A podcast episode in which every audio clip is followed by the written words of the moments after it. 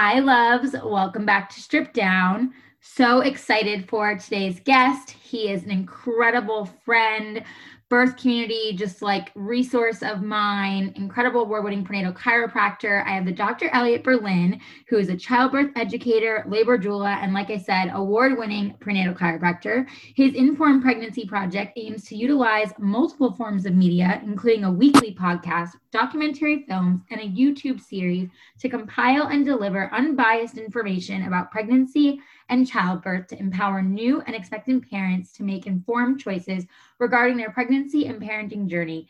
Dr. Berlin, welcome to my show. Thank you so much, Ali. Thank you for having me on Strip Down.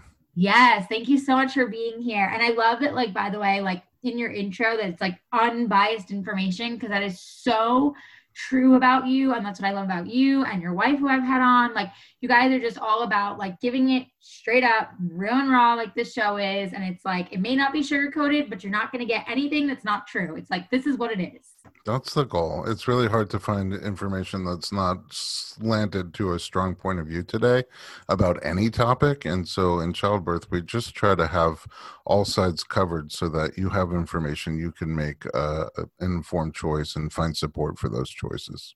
Yes, and I just think that's so important. And a little backstory for my listeners I met Dr. Berlin through a friend of mine who um, introduces Stuart Brazo, who was also a guest on my show. She is actually pregnant with her second right now, almost ready to pop. And she's a mama friend and someone in my community. And she introduced me because of his podcast, Informed Pregnancy. And she was like, you guys should chat and, you know, see about maybe being a guest. So I was on Dr. Berlin's show back when after I had Amelia.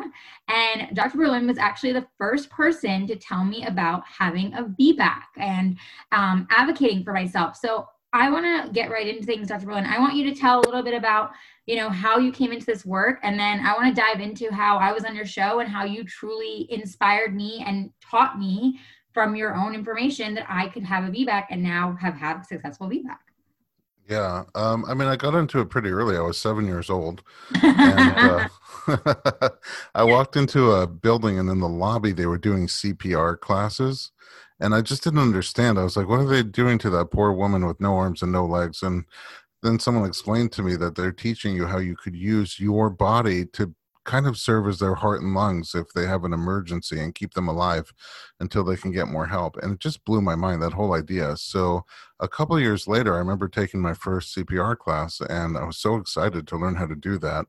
And it just cascaded into like first aid, responding to emergencies, lifeguarding. And I became at 17, I did EMT training.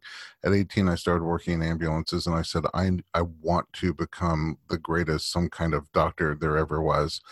Um, and then at 19, my father suddenly passed away, partially due to a medical mix up. And it just really reshaped my focus on on primary health care away from being drugs and surgery and into more what we can do to work with the body and take care of ourselves. And so i still love and respect traditional medicine but i wanted to be on the more holistic side. So but i didn't even know what that meant. I grew up in a medicine cabinet. I was very medical. And so I took some time to explore lots of different modalities and I fell in love with chiropractic and with massage, but together, like the peanut butter and chocolate of holistic healthcare.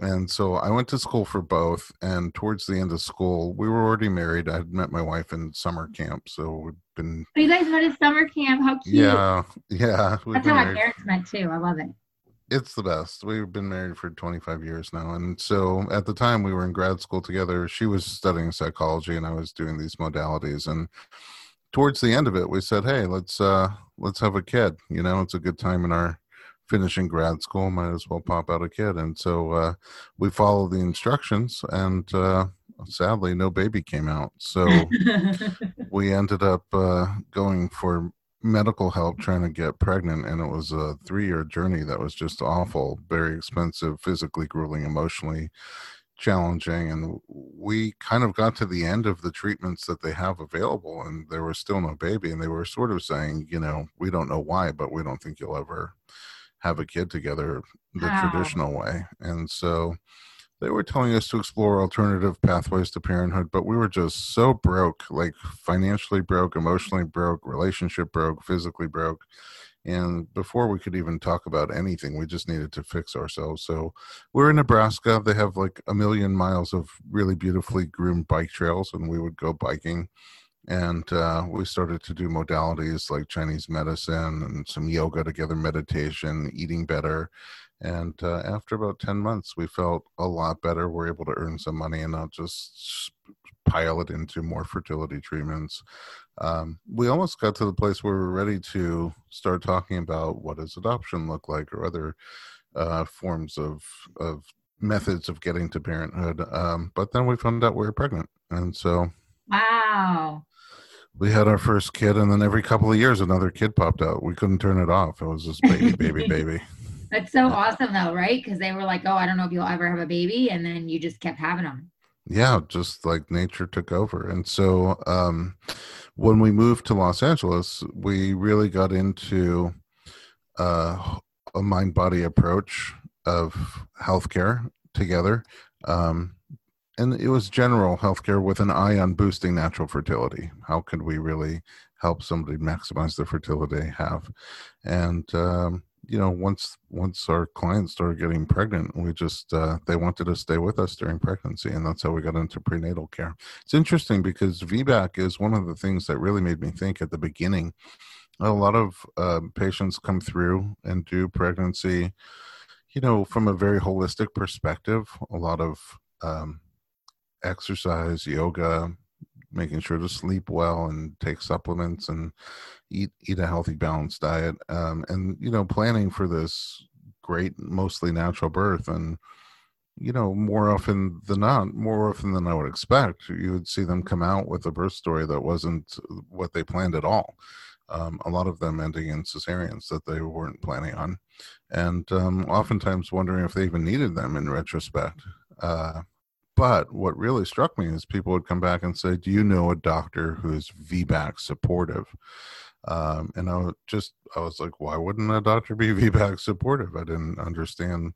You know, I thought, "Wow, it must be some horribly risky thing to do," and um, this mother's asking to the doctor to do something really irresponsible. But then, as soon as you um, do the research on the risks involved in repeat cesarean or vaginal birth after cesarean, um, you know it's it doesn't paint a picture of being outside the normal risks that we take in obstetrics so i didn't understand why it was so hard to find support for vbac. And that's when i just started to try to get experts you know to talk to them and do articles with them blog articles and eventually that turned into our podcast and documentary series um, and it was all just because i felt like these women are not getting balanced information. They're getting information from someone who's trying to sway them to do one thing or another, and um, it, they're being left out of the decision making as well.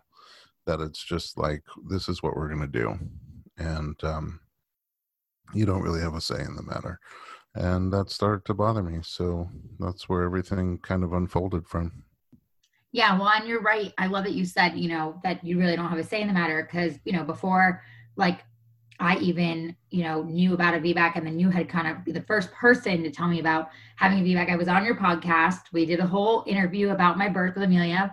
Same kind of story. Like you said, I wanted a holistic birth. I had a midwife. I had a doula. I wanted to have a natural birth in the tub, whole thing things didn't go that direction and you know ended up going to the hospital and winding up you know in a c-section. And i was devastated and also shocked by the outcome.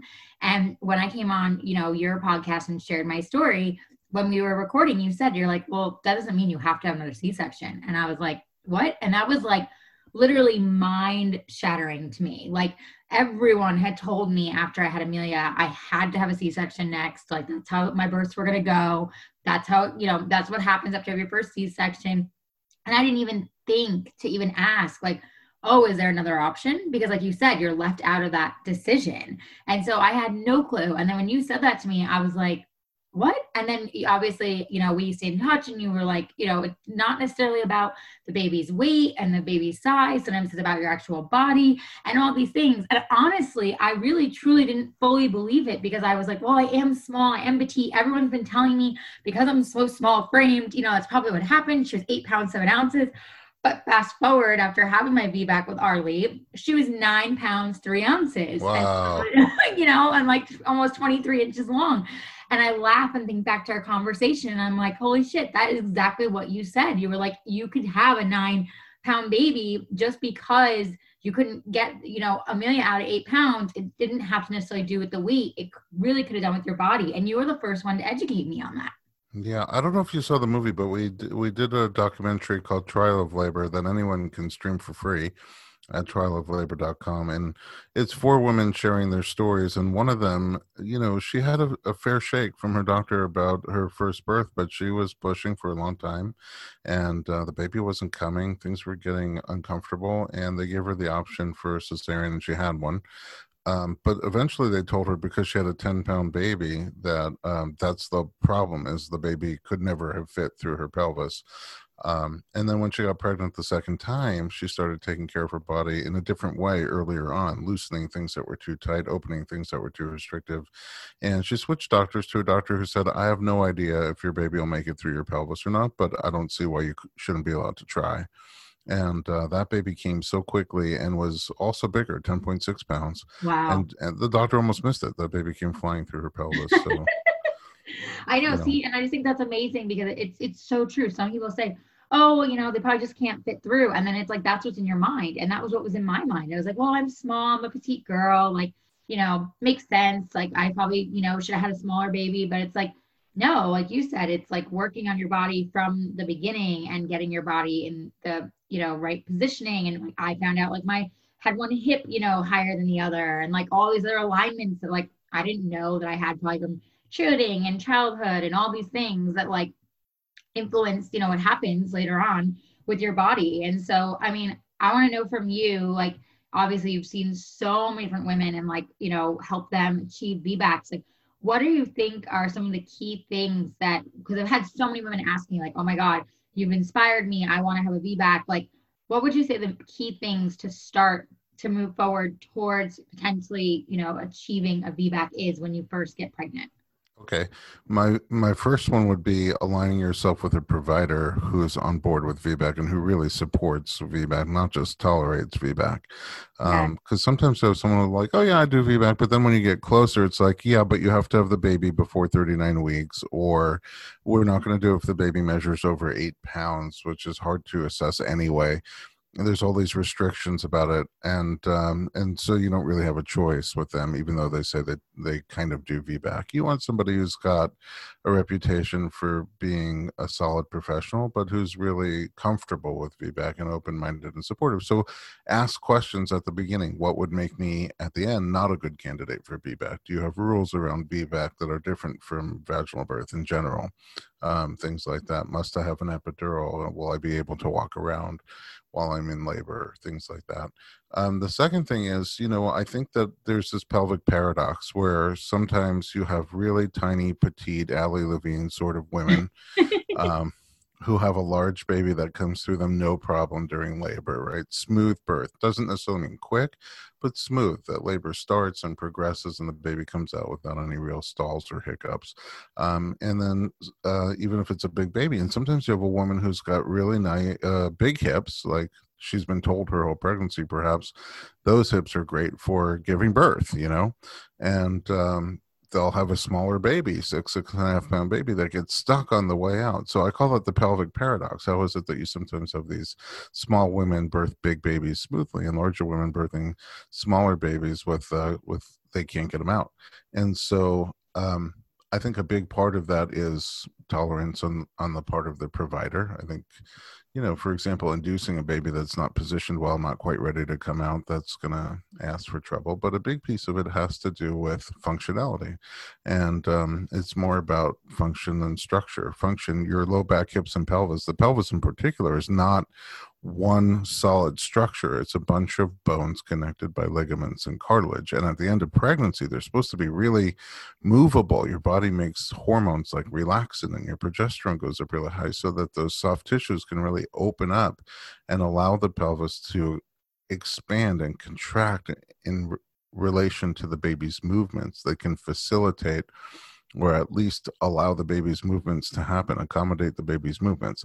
If those muscles and tendons are really stiff and tight and those joints between the pelvic bones have limited or no mobility and when your baby tries to push down and settle into a good position the body may very well just resist those movements and not allow the baby to get into a great position. When labor happens the uterus is pushing forcefully down but there's a lot of resistance at the bottom against that downward movement. And so i think that's why sometimes we see the baby try to descend in a less optimal position, maybe posterior with the skull against the spine or the skull against the sacrum, and it's uh, creating back labor. It's not comfortable really for either one of you, and it makes it harder for the baby to descend smoothly. Those are the kind of things that you can eliminate um, either before pregnancy or even during pregnancy leading up to birth with massage, for example, to address those tight muscles and tendons, loosen them up and release their grip, normalize the tension there. And then with the joints, when they're stuck together, chiropractic adjustments to restore motion between those bones around those joints. Yeah, well, and I mean, just describing all that, it's like, okay, well, that makes sense why they would make it easier for the baby to come, but for whatever reason, like the traditional medical system doesn't tell you that or say that. They're just like, oh, baby's too big, or oh, baby, you know, can't turn, or whatever it is. And it's like, I just, I find it so, for me personally, like infuriating for other moms when I hear stories like doctors are just like, you know, it's like, oh, that's that's it. Like that's the only answer. And it's like, but that's we've learned now that that's not true, and that there is so much more. Like, of course, I understand that emergencies happen and things happen, whatever. And I even wonder with Amelia, like, okay, she didn't you know, essentially get into the birth now completely. Like she got stuck at six. And then I, when I got to the hospital, they did interventions, put me on tons of Pitocin and an epidural. And then she got to almost a nine and I got to almost complete, but she kept coming into the birth canal and shooting back up. And in my mind, I'm thinking, well, was she even ready in the first place? Like, you know, like, like what, what could have been done maybe, you know, in hindsight to have, you know, change that. And I, when I think about my pregnancy of how she stayed so high up on me and my body. And then I look at my pictures of me with Arlie and she was so low and so engaged and I could just see her moving further and further down. Like you and I kept joking she was to fall out. It was just such a different process to see how two different babies in my same body were carried. And then when I went into labor, like even though it was still a long labor, it went so much faster. It was like, you know, I went into labor in the middle of the night, like 2.33 in the morning, and my contractions went from like 11 minutes apart to 10 to 9 to 8 within like not even an hour of being you know in my tub at home you know laboring. And then i was off you know to cedars. And then dr brock checked me at like six in the morning. And i was at you know basically six and a half and then eight nine ten and you know complete. It was like so it was just such a wildly different experience. And not to say it wasn't still intense and you know hardcore and everything but it was just like wow what a different experience from Amelia, where I was full blown natural for 30 hours and trying to get her down. And I just remember how hard it was to work her down. And with Arlie, it just felt like it just went so smooth. Of course, at the end, as you know, like it didn't go as smooth in a sense that I had to push for three and a half hours because I didn't really know how to push from going through what I went through with Amelia. So that was tricky, you know. Um, and then I did end up having um, to have Dr. Brock um, help use a vacuum to help pull her down so I could push her out because she did get still a little bit, um, you know, uh, stuck when she was at the last station. And he said, you know, I, I'm going to do everything in my power to get you to your VBAC, but this is going to be kind of like the last, you know, uh, tool I'll use before we go to cesarean again. And so he told me, like, I'm going to get the vacuum in there and you have to push with all your might, like every single thing in you. He gave me, you know, like the bar to hold and, you know, push down on. And he was like, and once you do, then I'll, you know, let you push her out. And so thank God it worked, but it was still intense, but it was way more rhythmic, even though it was intense. And it was way more, just felt like it flowed all the way through versus my first birth. Mm-hmm. Yeah. And you did things uh, differently this pregnancy too, right? Right. Absolutely. Yeah. Well, and the massage that you talked about, I went and saw you at like what, what was I like 40 weeks or yeah, I think you were just yeah, a couple days over 40 weeks. Yeah. And we, we were trying so hard to make that happen and we finally we got were. it to work. We were. I, I, I messaged you a million times being like, you know, oh my God, I can't believe she still hasn't come, like help. And, you know, and you were like, all right, why don't you come in for, you know, labor stimulation massage and see what we can do and loosen things up. And I mean, that felt great regardless. I have to say, like I slept so well for like three days after that because I could just feel my whole body felt like oh, like even though you're so big and you're so pregnant, feeling like that relaxed was like definitely not something I expected to feel. yeah, the goal of that, you know, it's obviously some of that's intense around your low back and the front and back of your pelvis. Some of it's intense because we're trying to open up muscles that are too stiff and tight. But the whole goal is to not just ultimately relax the muscles and the tendons, but to get your whole nervous system to be relaxed also and just in a more in a more ready space for this the calm before the storm so but you know you you aligned yourself with a provider i know you pull, put a lot of effort into figuring out where you wanted to give birth and with whom you felt comfortable giving birth and you aligned yourself with a, a medical doctor in a hospital who's uh, really almost kind of famous for VBAC. Just yeah, Dr. His... Brock is yeah, he's yeah, you've worked with him before. I mean, he's. I work with him a lot because he still delivers breech babies vaginally. Yes, and right. so I, I, do so much breech work. Um, but also VBACs, I, have worked with him. I've been in labor and delivery room with him also. He's a little, little bit of a character, but, oh, yeah. uh, but, but he's just so like, if he's so into your agenda, like if you want to have a VBAC, that becomes his agenda and he'll do anything within reasonable safety for you and the baby to make that happen yeah and he and i mean and he proved that. I mean when you know i was laboring her down it was funny because when i went into labor you know stacy you know stacy my doula you know um you referred her to me. She, she he, i call you know she called him to let him know that i was coming into the hospital that i was you know in active labor and this and that and he didn't pick up. So he called me back on my cell phone. We were almost there and i pick up my phone and I'm, you know, screaming, you know, in active, you know, labor. And he's like, Are you really in labor? And I'm like, Yes, you know, and I had been having vaginal labor for like three weeks, you know, like beforehand. So he didn't believe me because even that Friday before, when I was sitting on the machine, I was like contracting, but like, you know, they were stopping. And he just like looked at me, like rolled his eyes. And I'm like, What? And he's like, you know, you keep telling me you're like think something's happening, and then it stalls out. And I'm like, well, it is happening, but it's not happening. You know, and so he was messing with me when he called me. He's like, are you really in labor? Like, should I get out of bed? And I was like, oh my God, yes, I'm in labor. And so, you know, he came to the hospital and checked me and he's like, oh, okay, yeah, you're, you know, you're, you're in labor. yeah, this is happening. And I was like, I looked at him like, you gotta be shitting me. But he is, he's totally that character and everything. But he was so amazing in that, you know, I got through all the, you know, laboring down and, and then having to push. And I spiked a fever. Um, like I think I want to say maybe once I got to right almost got to complete. He he broke my water because my water still hadn't broke when I was around like an eight. And he was like, okay, I feel like, you know, your bag's just sitting here now. There's no reason. I know you didn't want to have artificial, you know, like uh, breaking of the water, but he's like, but, you know, I think we should break it. So I was like, okay, fine. He broke it. And then shortly after, um, I spiked a fever. Um, and so he said to me, like, listen, how you were saying with trial labor, he was like, listen, you know, um, I no longer can let you really continue to like full blown, you know, TOLAC because you have a fever and I have to make sure you and the baby are fine. So we're going to speed things up here. So I need you to like really, you know, give me all you got with your pushes and then we're going to get ready to have this baby. And so like the nurses were amazing because obviously, you know, in a COVID world, I couldn't have Stacy there. She was there virtually on my, you know, FaceTime with me for 13 hours powering through.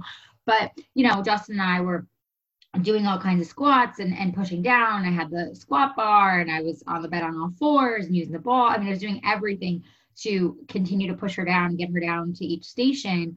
And that was when, you know, I got to basically the end and she still wasn't fully coming. And then that's when he said to me, he came in, he goes, Look, you've done a great job, but we got to get her out. I want to let you know, like, this is what we're going to do. And that's when he was like, to get your VBAC, we're going to do a vacuum. And I was like, okay, I don't really know what that is, but if you say that's what we should do. And he was like, yes. And you have to push with all your might because if not, then, you know, we're, we're going for cesarean. And I could see in his eyes how, like, how you said, like his agenda, he was all about getting me my VBAC. And he, I mean, he helped me work for it. It was like, you know, he like game on, you know, game face, like, all right, let's go. And like looked at me and was like, okay, push. I've never pushed so freaking hard in my life, but there she was, you know. Um, and it was uh it was so intense and so crazy, but he was so he really was like so for it and he was so helpful in me getting her out. And even after we went into postpartum and he came in to check on me, he I was like, Thank you, thank you, thank you. And he's like, You should be thanking yourself. Like you did that. I helped uh, you. He's like, But you did that. And that was like so nice to hear from him. Yeah. Uh first of all, what was it like when you got the when when the baby came out Oh my god, I was I was hysterical. I mean, happily hysterical, but I was I was hysterical. Like I I could not even believe that she was actually there. I mean, I just remember like Justin was, you know, down looking down to see how she was doing. And he looked at me, he's like, I can see her. Like, you just had to push a little harder. She's there. And I said to him, Here's my phone, take a picture. And he's like, What? And I'm like, Take a picture. And he's like, No, you're going to freak out. And I'm like, Take a freaking picture. You know, so he took my phone, took a picture, gave it to me. And as soon as I saw her, I was like, That's it. I can do this. I can freaking do this. And I put my uh, fear releasing meditation in my ears, my earbud. I closed my eyes. I like said a prayer, squeezed as hard as possibly could, and just pushed. And then next thing I knew, like I heard her, everybody was running around and they put her on my chest and I was just hysterical. I was like completely, it was just a surreal feeling. I couldn't believe I had actually pushed her out. She was actually on my chest. I was holding her. She was already latching. Like it was like just, it was mind blowing. Wow, I can. Uh, I, I sort of have tears of joy just hearing you describe it. It's so powerful. It was. It was. It was honestly like one of the most powerful things I, I've ever been through. I mean, I just I couldn't believe it. Like I like when I saw her on my chest, I, I kept like replaying it in my mind. Like, oh my god, did I really just do that? She really just come out of me, and like she's now here and she's on my chest. It was just and I think especially because at the end when I spiked the fever and you know it was getting so close and we had to use the vacuum and all the things and then he told me when I had to use the vacuum he was getting me on you know a full blown epidural because it was going to be very painful otherwise if not and I didn't want to be on you know a full blown epidural because I hadn't been on it from uh, the birth I was on a walking epidural like you were saying so I could walk around the room and you know mm-hmm. feel like I was in control and that was really for me like super helpful. It was like enough to take the edge off and it wasn't too much and i could kind of control it but it was enough to let me labor her down and feel like i could keep moving and doing what i have to do and do all the exercises and comfort measures. So i was scared when he said okay now we have to get on a full pull epidural for you in order to get her out so i can use the vacuum. And i was like i don't want to not be able to feel i don't want to not be able to feel. And he was like trust me like you like i will tell you when to push. I will guide you. You just have to follow me. And he did. I mean he the minute he you know got me on epidural and i couldn't feel anything anymore and i was like totally freaked he was like it's okay. Hold the squat bar. Push when i tell you to push you know? And it was like we did a few practices and then it was like game time. And he he helped me make it happen. Yeah. And those you know if you go back to your first question is if someone's thinking about a vbac um what are the most important things? You went past your due date by over a week. Um, a lot of practitioners would not have waited that yeah. long. They would have gone for the repeat cesarean. You labored for a while. You pushed for a long time. Again, a lot of practitioners not that comfortable waiting, and uh, even the vacuum, uh, giving that choice to be able to use the vacuum to assist with your pushing a lot of them would not have given you that choice. You did the things during uh, pregnancy to loosen up your body to improve the function of your musculoskeletal system, and then at the end we did that that labor preparation, body work, and uh, you know you did everything right. The other thing I didn't mention, they're not on my mind as much anymore, is the doulas because uh, having a supportive doula throughout the process, the pregnancy and the birth. We kind of had a funny moment with your doula because. Uh, we're all at uh, the stand-up comedy show that I put on, um, which is called "Kidding Comedy About Having Kids," and uh, like I think we all just didn't realize that we were all there. right. and then, and then towards the end, we finally, uh, we finally got, all got together. But uh, yeah, was so that fun. was the last comedy show before the pandemic and now, i know i know. you, we'll, we'll, be back there at some point. It was that was so much fun. I know. Well for the future for those that are listening if you're local you have to go to dr Berlin's comedy show. It's hilarious. Um, and uh, it just makes you feel like so good about parenthood and we really are all in it together. But um, yeah like stacy dr Lynn had told me about stacy and a couple other doulas. I had talked to stacy on the phone we had vibed really well. I knew I was probably going to pick her as my doula. And then it was so funny because, like you said, she was there and I didn't even know it. And you were like, I think she's here. And I was like, oh, she's here at the show. And you're like, yeah. And then I met up with her. And that, that was funny because it was like, you know, divine timing, alignment. And then I, you know, hired her basically on the spot. But it was just. Yeah, you, had, you hadn't met her in person and I'm face blind and there's a whole crowd of people who are just trying to find each other. It was kind of hilarious exactly it was. But it was totally like meant to be you know? And she she was amazing. I mean i told her like she stayed on facetime with me. So when i went into labor I first off, also I've been having vaginal labor for weeks, so I was telling her every day, I think this is it, I think this is it, and she's like, okay, you know, calm down, lay down, you know, take a nap. If it continues, then text me, you know. Then of course I text her, oh, it stopped, you know, and I was constantly like, you know, just like, oh, why are these, you know, like mini contractions starting and stopping? Which, by the way, I had never experienced prodromal labor with Amelia. Like I did not know what that was. So I was convinced for three weeks I was going into labor because it was so intense. And then like I would feel everything like so much and so uncomfortable, and then it would just stop, and I'd be like, really? You know, it was like it was it was so. I, I don't know. Like, is that is that normal that that happens more later in the game after you've had one child, or that just different for different mm. women? Th- no, you know, prodromal labor is just a pre-labor phase that sometimes you don't feel at all or don't realize it's happening. Sometimes it can feel just like labor, and um, it's usually not that long. But when you have an extended prodromal labor phase that does feel like labor, it's really exhausting, mentally and physically physically exhausting because you have all the intensity of labor, but you're not really making any progress, and so you know it can wear you out. It wears a lot of people out. Yeah, it did. It wore me out constantly, and I'd be like, "This isn't it. Like this isn't," you know. And it was like oh my gosh, when is labor going to come? I just remember she'd be like, you'll know, you'll know.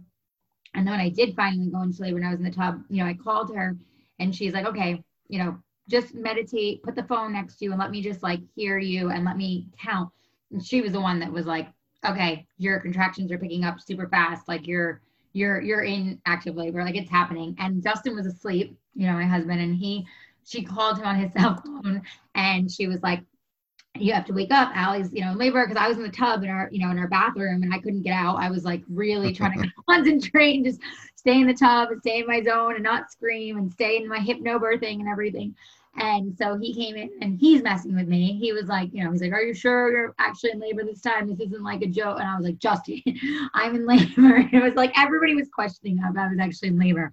And then Stacy came over um, just to kind of give me comfort measures and just I, I kind of needed to see her you know, physically, even though I knew she couldn't go to the hospital, I wanted to see her before I left. So she came over in the middle of the night and helped me kind of finish up packing up my bag and make sure we were all set.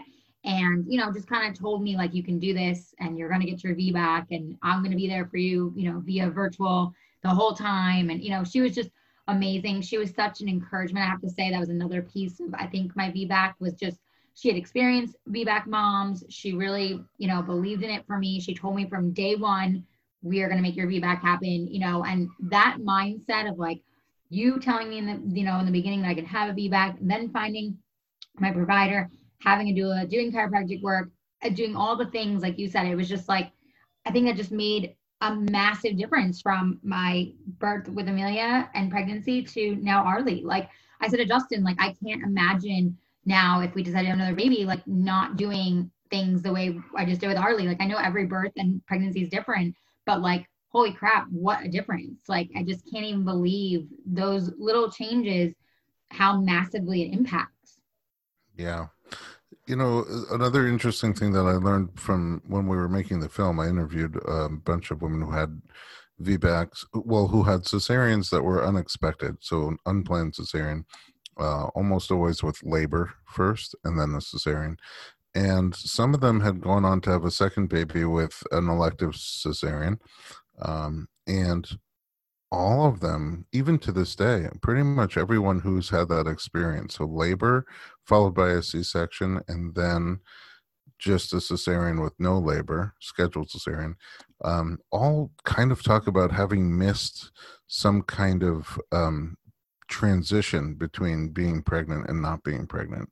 Uh, they almost always use the word surreal, um, harder to adapt. And um, many of them have said that if they could go back and do it again, they would like to have labor even if they knew they were going to have a cesarean birth the second time around, which blew my mind. I thought for sure if you're attempting a VBAC, so they call it TOLAC, trial of labor, after cesarean, which is where the name of our movie, Trial of Labor, comes from, um, that the number one outcome is you labor and have a vaginal birth. The number two outcome is that maybe you don't labor and just have a repeat C section. And that, like, the least favorable outcome is to labor and still have a cesarean anyway. But what I've been told now by many women who've had that scenario is that they would have actually chosen for their second choice, the number one choice, labor, have a, a, vaginal birth.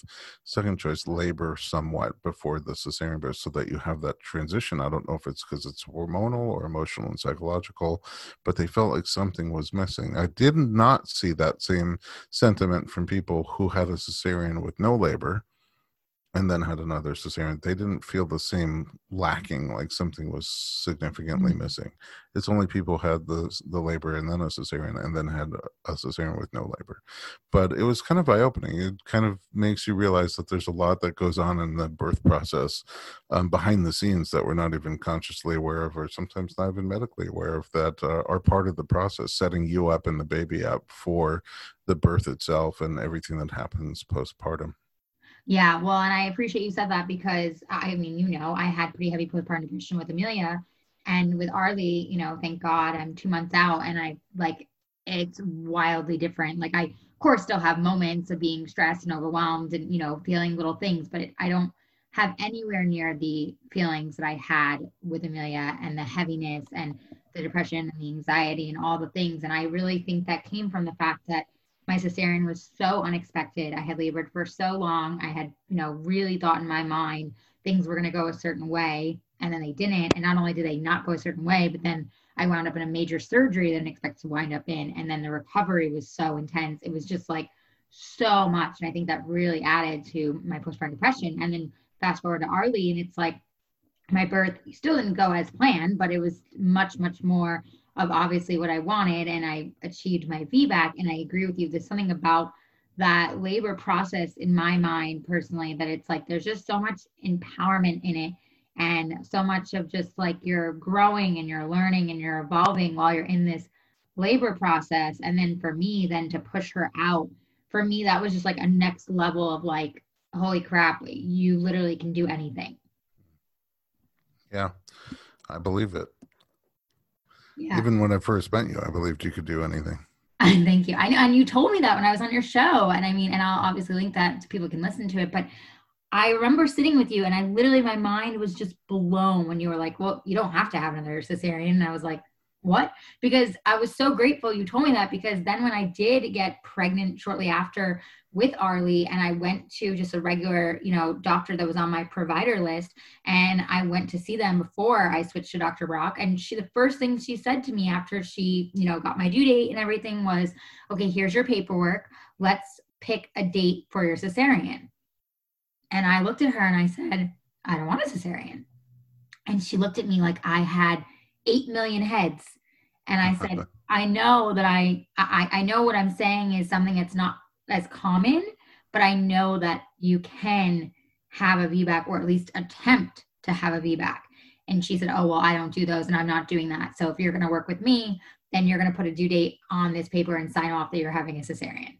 And I was like, Oh, I'm out of here. And that was it. I told Justin, I was like, after like two or three appointments, I was like, My prenatals are good. I did everything, you know, to make sure baby's good. Now I got to go find someone who will be supportive. And thank God, because of you and so many of the birth community helped me find those different supportive providers to talk to. And I interviewed a few different doctors, and Dr. Brock and I just meshed super well. And I'll never forget when I sat down in his office and said, Hey, so I really want to VBAC. And I was like, you know, clenching my hands and like nervous and sitting there. And he looked at me and he goes, Okay. okay, you know, and he's like, okay. And then his, you know, his nurse came in and she looked at me and she goes, Kale, he just did two this morning. Like it was like nothing, you know, and I was like, oh, okay, you know, and he was like, yeah, he's like, let's do it. And I was like, oh, okay. You know, it was like a breath of fresh air. I was like, ah, oh, okay, you know, and he was super supportive. And like you said, I mean, even at the end when you remember when um I went in for my massage with you and he was like, listen, we're now getting close to 42 weeks. We're entering 41 weeks. I would rather, you know, induce you at this point. We still don't have to go to like full blown medication in the induction, but I would like to like move things along. And I told you, I had messaged you, he had scheduled me for an induction that um that like I think it was like that Tuesday or Wednesday it was my eight year anniversary and he was like well 2 a.m you'll come in and we'll do the whole thing and I was like okay and I was super bitter about it I was super upset And he was like, it's fine. Like, oh, you'll still get your VBAC. It's fine. And I was just not feeling good about it. I met up with Stacy at the park. We did a bunch of rebozo and, you know, like bunch of safe outdoor, you know, um, comfort measures and everything, and, you know. And uh, I said to her, I just don't feel good about this. And she goes, well, at the end of the day, even though he's been super supportive, like he's still a doctor and he still like wants to kind of move things along because you are at the end. So, you know, that's what he's telling you. He, but all your non-stress tests have been good. All your fluids are fine. Like baby's fine. So it's your call if you want to go forward with it or not. And that was another moment of empowerment for me and like that advocacy of like what you had said of like advocating for yourself because I didn't show up for the induction that night. You know, I called and I said, Hey, I really don't feel comfortable I'm not going in. And I remember calling and feeling like I was literally like, you know, back when you're in school and you're in trouble with the teacher, they're like, oh, I did something I wasn't supposed to do, you know? you know, I was totally like, oh my gosh, I'm being so much trouble. And then the next morning he called me and he was like, all right, I get it. You're not there yet.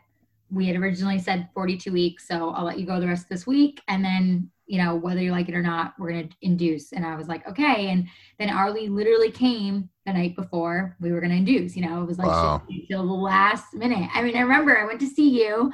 We did my massage. I think I was like right around 41 weeks. Your birthday was like that day or right around there. And we were That's joking right. that she was going to come on your birthday. And then she still waited. And then, yeah, it was literally that following weekend that that Saturday night I went to labor and he had scheduled my induction for that Monday. Yeah. You know what? It just reminded me we have an episode of Dr. Brock on the because you the way you said it was like, okay, we'll do a VBAC. We have an episode on our podcast with him and a patient of ours where she did a brief a VBAC with a breech baby. So it was wow. a vaginal breech after cesarean. And you know, he didn't take it like lightly. He really did a thorough analysis and he told her, look, these are the pros and cons, risks and benefits of a VBAC versus uh, cesarean, and these are the pros and cons of delivering a breech baby vaginally versus uh, cesarean.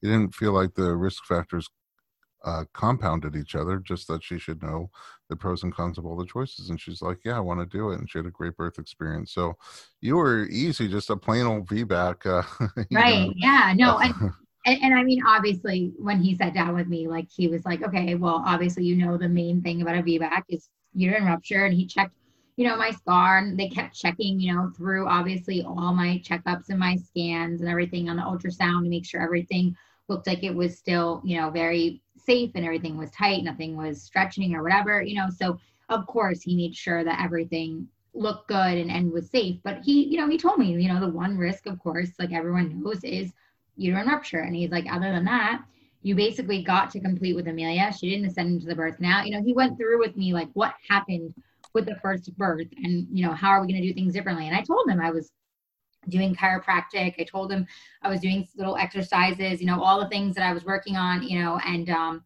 I remember it was funny though when I went at the end, I told him I went to see you for labor stimulation massage, and then I went to see. Um, I have baby brain. Uh, who was it you sent me to for my um, uh, acupuncture. Um, uh, Who at our office? No, have, uh, you gave me a recommendation in the valley. What was her name? Susan. And, yes, thank you, Susan. Susan. Yes, yeah and she did my acupuncture you know for to help try to stimulate things i just remember going into dr brock and i was like well so i, I saw you know dr berlin and we did a labor stimulation massage and i did my you know and he just looked at me and laughed and goes does that make you feel good and i,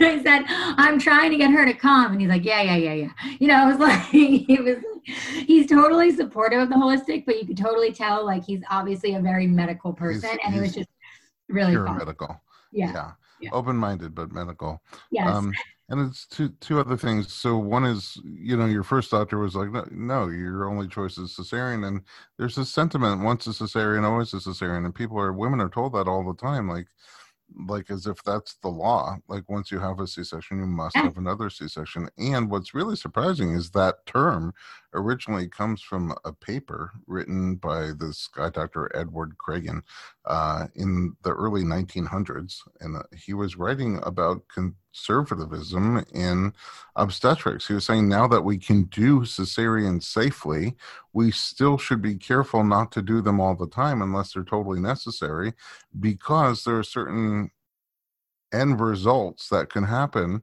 for these patients that are not desirable. And one of them he wrote is that once she has a cesarean, she may always have to have a cesarean. Now, since that time, we've really developed surgery a lot, anesthetics a lot, stitching a lot. The process has become even more safe and more predictable. And we even change how we do the incisions so that VBACs are a lot safer. But the whole point that he was making was don't do cesareans unless they're necessary because you might deprive somebody of having the option to do a vaginal birth down the road. He was trying to get fewer cesareans done. Now that that phrase is touted around once a cesarean or a C-section to try to convince women that they have no choice but to do a C-section if they've already had a cesarean birth.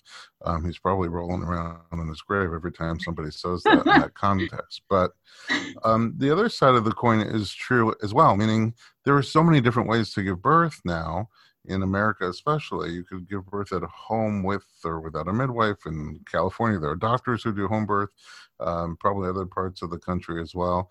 You could be at a birthing center, at a hospital, with drugs, without drugs, vaginal, cesarean.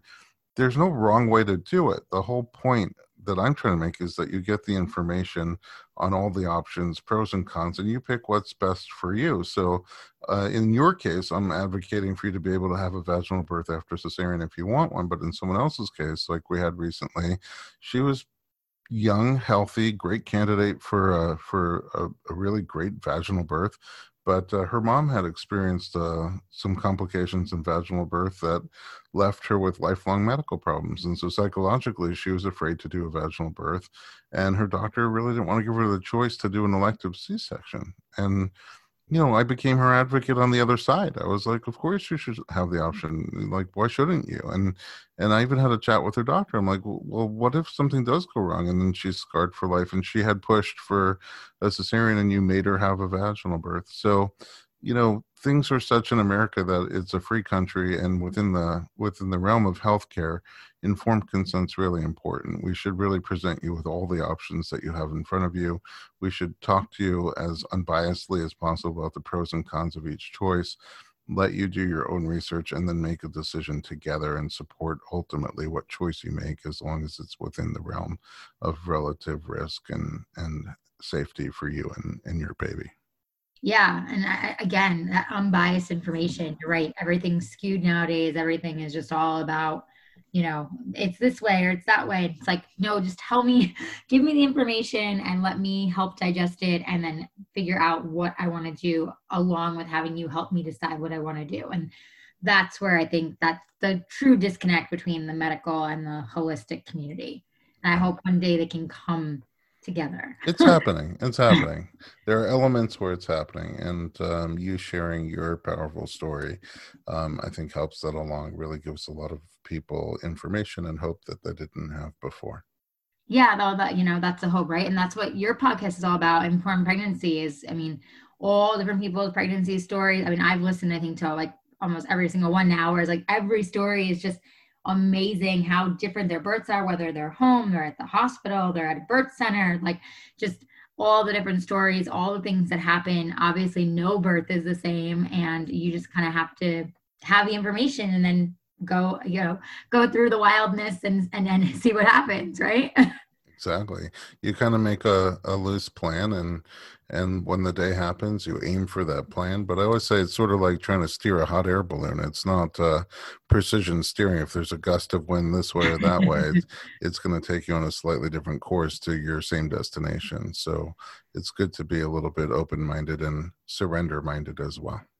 Yeah and surrender minded thank you for saying that because i also i think had to be checked into surrendering when it came to the end there with Arlie, like you said, loose plan. I felt like I was better about a loose plan, whereas with Amelia, I was very married to my plan. And with Arlie, I kind of let things go, like, oh, okay, on the birth, you know, plan strategy, I didn't want my water broken, but I let Dr. Brock do it because he said it was the right thing to do, you know, and kind of let certain things roll. And then at the end, having the epidural, you know, and the things I didn't want and being like, okay, I'll just surrender to it.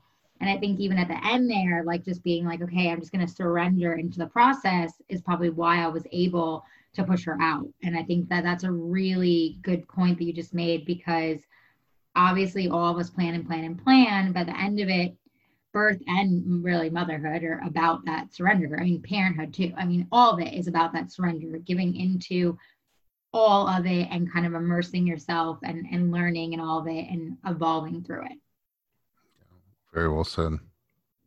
Well, Dr. Dr. Berlin, thank you so much for being on. I really appreciate it. And thank you again for truly being like the first person in my corner and, you know, in, in my birth community to turn to me and say, you can have a VBAC because I just think that there was so much magic and power there. And just, I can't thank you enough. I really truly believe, you know, that, that we met for a reason and we aligned and I was on your show and it was so much fun. But I think it was really for you to give me that gift to know that I could have a VBAC. And I'm I'm just so grateful that I I did. And you know, I I feel so good about the way things went for me, even though it was still not exactly what I planned. Um, I was able to achieve my VBAC. And I don't know, there's just it's crazy how I, I think back to it and I still like get worked up because I'm like, I still can't believe it happened. I just want other moms to know that want it to happen or think they might want it to happen, that it is a possibility. Yeah, I'm uh, personally, I'm just so excited that you you had the experience you had, and that you're happy with it.